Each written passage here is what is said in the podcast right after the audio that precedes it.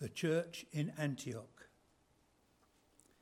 Now, those who had been scattered by the persecution that broke out when Stephen was killed travelled as far as Phoenicia, Cyprus, and Antioch, spreading the word only among the Jews. Some of them, however, men from Cyprus and Cyrene, went to Antioch Uh, began to speak to Greeks also, telling them the good news about the Lord Jesus. The Lord's hand was with them, and a great number of people believed and turned to the Lord. News of this reached the church in Jerusalem, and they sent Barnabas to Antioch. When he arrived and saw what the grace of God had done, he was glad and encouraged them all to remain true to the Lord with all their hearts. He was a good man, full of the Holy Spirit and faith, and a great number of people were brought to the Lord. Then Barnabas went to Tarsus to look for Saul. And when he found him, he brought him to Antioch. So for a whole year, Barnabas and Saul met with the church and taught great numbers of people.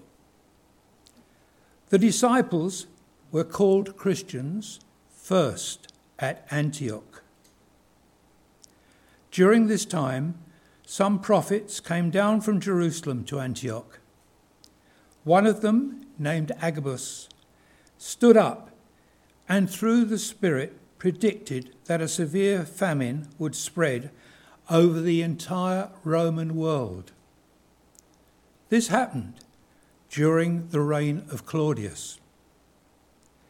The disciples, as each one was able, decided to provide help for the brothers and sisters living in Judea.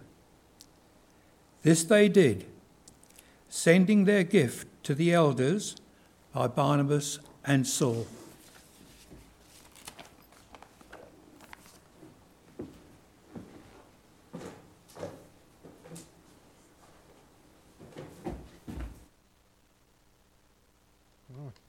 Thanks for that, David. Um, Good morning, Pathway. As you know, my name is Ryan. And uh, we're currently, as a church, in the middle of a series that intently is looking at the book of Acts. Uh, this series began quite a while ago, I believe last year, early last year. Uh, and periodically we've been diving in and out of the book of Acts for the last little while. So this morning, it's my job to guide us through this little uh, passage in Acts chapter 11. But before we do, would you allow me to pray? Lord, as we look at this tiny part of one book in the Bible, would you open our minds and our hearts to hear what you want us to hear, to respond to what you want us to respond to? May your truths and love be communicated well through what you have to say to us this morning. And we pray this in Jesus' name. Amen. So, as I read this passage, a few questions came to my mind, like just how far is it between Phoenicia, Cyprus, and Antioch? I was like, is that like saying the Bluff, Four Ways, and Rooke Street Mall? As David said, it's not. It's a long, long, these cities are a long way apart. So the gospel has really started to spread now. And this, they experienced gospel growth. The church in Antioch experienced gospel growth. They were unified, they were generous, and all at the hand of God. Why them? Why did God use and grow this church in Antioch? And another thought I had was this who on earth were these people? The church in Antioch became arguably the biggest Christian missionary hub ever and is one of the most important churches ever. And it wasn't the disciples, it wasn't the apostles, it wasn't a significant bunch of believers at the time, it was planted by unnamed people. And why was the title Christian given to them there? Where on earth did that come from? Now, also, another thought I had was the church in Jerusalem, they heard about the growth and expansion happening in Antioch, so they sent Barnabas. Was that out of excitement and woohoo, the church is growing, or was it out of fear for the, like the church becoming corrupt by non Jews?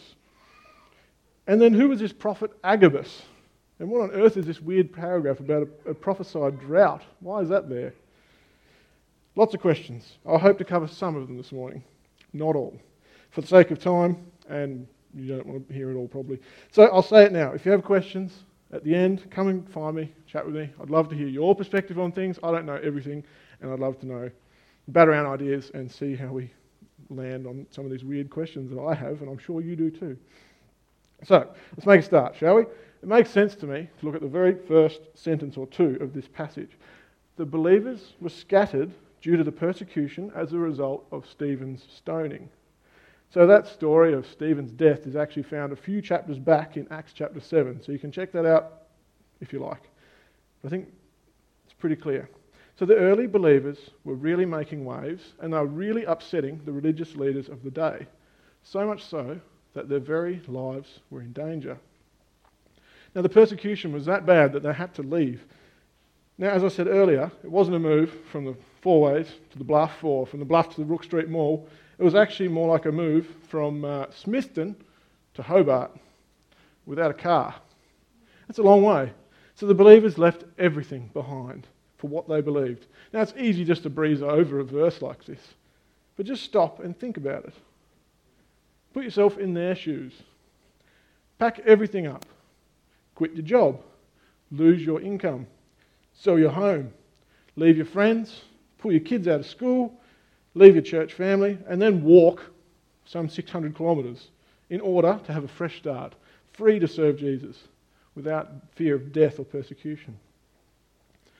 So, persecution is not something that we're super familiar with here in Australia, as we do live in relative freedom.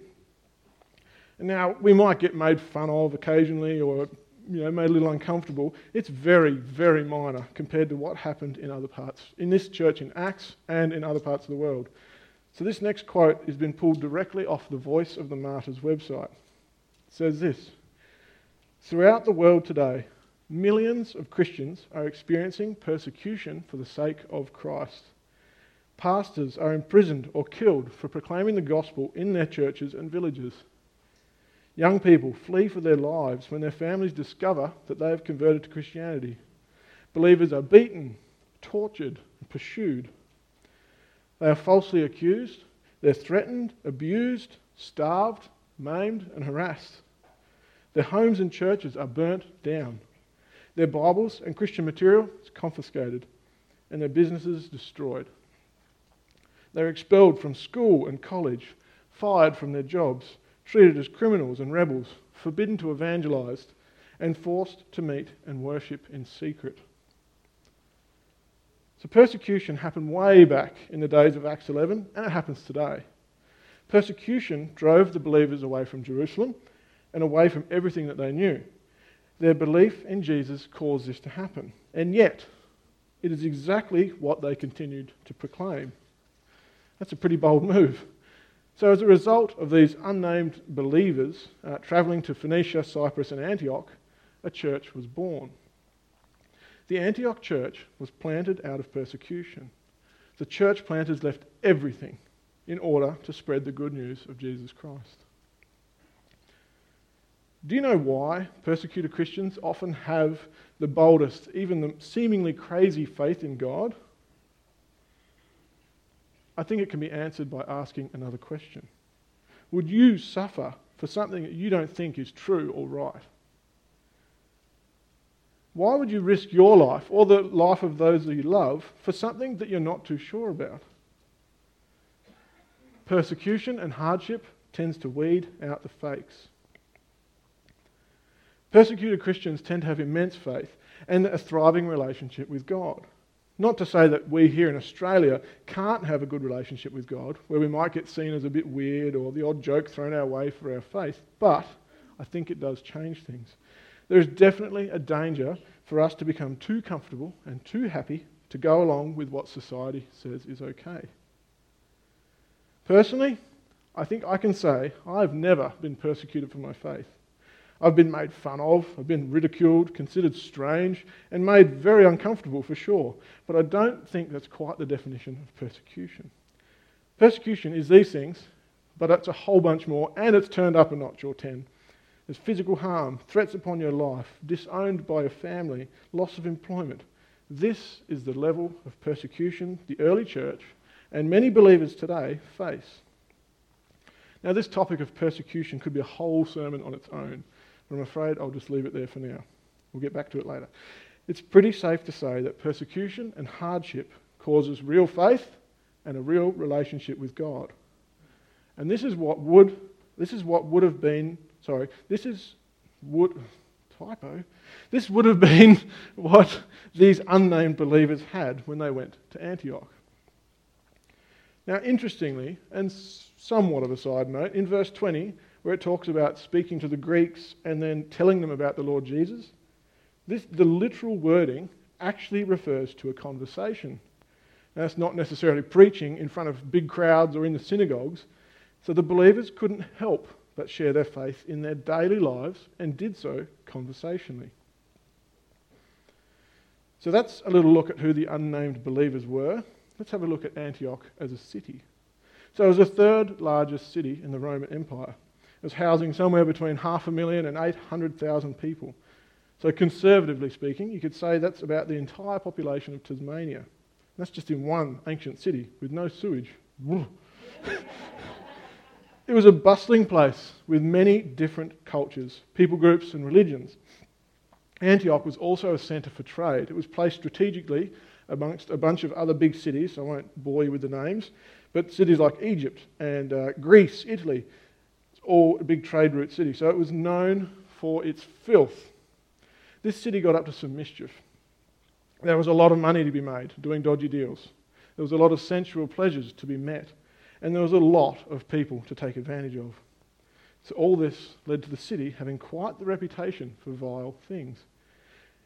Now, its, its reputation for corruption even reached Rome, which was some 2,000 kilometres away. There's some old writings that are not in the Bible, but the old writings from the time have been found which said things like this The sewage of the Syrian Orontes, that's a river that flows straight through Antioch, has long been discharged into the Tiber, and that's a river that flows through Rome. Meaning that the rubbish and filth from Antioch makes its way to Rome as well. The corruption and the, the nastiness, it's all made its way to Rome as well. So Antioch was not a lovely, peaceful, or nice place to be.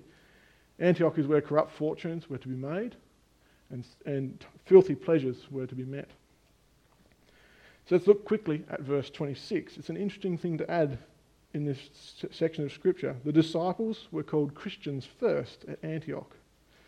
Now, this little sentence actually gives quite a lot of insight into who the believers were and what they were like in a city as vile as Antioch, but it also gives insight into what the people of Antioch were like. So, the title of Christian seems to have been a nickname of sorts given to them by people outside of the church community and it was probably, in fact, most likely, meant to be derogatory. It was to make fun of them. Remember, these believers were pretty likely to be a very radical bunch of people with a real faith and a real relationship with God. And they were either persecuted themselves or fleeing from it because of their faith. And here they are again in Antioch, copying it for being a Christian. So the word Christian means those of Christ. The now named Christians got their name because they were different. They were different from the other Jews, they were different amongst the locals. They stood out in Antioch. The locals noticed, and as so often happens, they made fun of them for being different. Their faith must have been visible, and it must have been real to all who saw them. Their faith and what Jesus had done for them is what they shared conversationally to those they had dealings with. So now we know a little about the believers who went to Antioch in that they were persecuted for their very alive and active faith in God. We know a little bit about the city itself and how it was corrupt and not a pleasant place to be. And we know that the Antioch people like to make fun of the Christians. How on earth did this city come to house a church that had the hand of God with them and was responsible for taking the gospel to the ends of the earth? Think about who these believers were and the city they were fleeing to. These believers chose to leave everything. They chose to leave their homes and their families rather than their faith in Jesus. Their faith was obviously real and the most important thing to them. They fled to a huge, bustling, filthy city full of immorality and corruption. God's hand was with them. Not because they just went to church on Sunday or just ticked the Christian box on the census form, but because they had a genuine, countercultural, alive, and active faith in Jesus Christ. Just like these believers, we too have the same good news about Jesus. Jesus died for them, which they held on to and proclaimed with everything they had. What makes us any different? We too have the best news ever. We too have the hope, satisfaction, purpose, and freedom that Jesus Christ offers. We are loved by God Most High, just like these Christians were. We have the best news ever. And as we'll see in a minute, we are tasked to be people who share it with everyone. So there's a theologian by the name of David Garland, and he says this about the Acts church the sudden coming of the Spirit, the hostile persecution, the angel's appearance to a Gentile centurion, that's Cornelius, who we spoke about the last couple of weeks, was all out of the believer's control. Just like the Christian message being spread through unnamed individual Christians travelling across the Roman Empire and sharing the gospel in natural and informal ways, the church experienced amazing growth without the benefit of impressing buildings or programs and while experiencing harsh persecution. We can learn from their example. The church grows when every believer becomes a gospel teller. Are you a gospel teller? The newly named Christians were. They were not necessarily preachers and those who stood up and taught the masses, but rather a real, living, and active faith in all aspects of life. They shared the gospel conversationally and relationally, or as Garland put it, in natural and informal ways, with whoever they came across. They were gospel tellers. We are called to do the same. Now, while Devonport isn't perhaps as filthy or corrupt as Antioch, I think we all know that there are many broken people in this community. This city needs the love of Jesus. Devonport is Pathways Antioch. Remember, I said just a minute ago that we are tasked to tell everyone the good news that we have in Jesus? Well, the Bible is full of calls to become gospel tellers. For example, we have the well known Great Commission in Matthew 28, where it says, All authority in heaven and earth has been given to me. That's Jesus. Therefore, go and make disciples of all nations, baptizing them in the name of the Father, and of the Son, and of the Holy Spirit, and teaching them to obey everything I have commanded you. And surely I am with you always, to the very end of the age. And in Psalm 105:1, give praise to the Lord, proclaim his name, make known among the nations what he has done. Mark 16:15, he, that's Jesus, said to them, Go into all the world and preach the gospel to all creation. All these are instructions to be gospel tellers. The church in Antioch was planted by gospel tellers. The newly named Christians couldn't not share the good news of Jesus with whoever they met, even amidst persecution. it says in verse 21 that the Antioch church experienced the hand of God. Pathway has seen much of God's hand at work these past years in growth with new ministries, new believers, and baptisms, all of which are incredible gospel victories. And I think it's because we have a culture of gospel telling amongst the people of Pathway. Now, I say this not to just hang up our hats and say, Job well done, guys, we're finished, but rather to encourage you all to continue. Continue being gospel tellers. Keep looking for ways to bring Christ into everyday things. And I think we can continue to expect the hand of God will be with us, as it was with the church in Antioch. So maybe this idea of being a gospel teller is a bit new to you. Maybe it's not. Just ask yourself are you a gospel teller? Is your faith countercultural? Do your workmates, your family, or friends see you differently because of Christ in your life? Or does your faith tend to shrink away in the face of humiliation or hardship? Life here is fleeting. When we face taunts and jeers, uncomfortable situations for our faith, look to what God values and says about you. 1 Peter 2, verse 9 says this But you are a chosen nation, a royal priesthood, a holy nation, his own special people, that you may proclaim the praises of him who called you out of darkness into his marvelous light. Who cares what people think of me when I have God, the King of all, creator of everything, on my side, calling me his own special person? Do you want to seek opportunities to know more of who God is or to grow your faith in him? An easy place to start is to take a look at the gospel telling ministries that Pathway is already doing. We have Pathway Kids with the bus, Pathway Youth, men, women, small groups, and the hub. All of these are fantastic ways to be gospel tellers. One in particular I would like to mention, though, is Pathway Shed. Yes, we do harp on the shed about a lot, but it is a fantastic opportunity, opportunity to show our real faith and our real relationship with the God to community, to the community. Or as Garland said, to become a gospel teller. This whole ministry has come from a culture of gospel telling within Pathway. Many people here have a heart for sharing God's love with our community. Now, this has taken hold, and it looks like an old shed on Tarleton Street now. And most of the gospel telling at Pathway Shed won't be standing up the front and preaching, but rather relationally, conversationally, and consistently. The potential for gospel growth is enormous. Will you get amongst it? Perhaps this all sounds too big and scary, too much of a leap. When confronted with a large job, it is key to find a starting point. The starting point here is prayer. How are you doing with praying for people who don't know Jesus? Do you want to share the gospel with these people? Pray for them. Pray for your own heart. Ask God to put a desire within you for opportunities to show God's love to others. Do you want to see and be a part of God's mighty hand moving in your life and in the community? We are called to have a real, authentic, alive, and active faith in Jesus, not just one that shows up on Sunday. Let's take up the challenge. Be a gospel teller. Lean on God and His Spirit to guide us and know that we are loved, forgiven, and empowered through Jesus' blood shed for us. And then wait and watch for God's powerful hand to move. Let's pray. Lord, you gave everything for us. In return, we want to give everything we have back.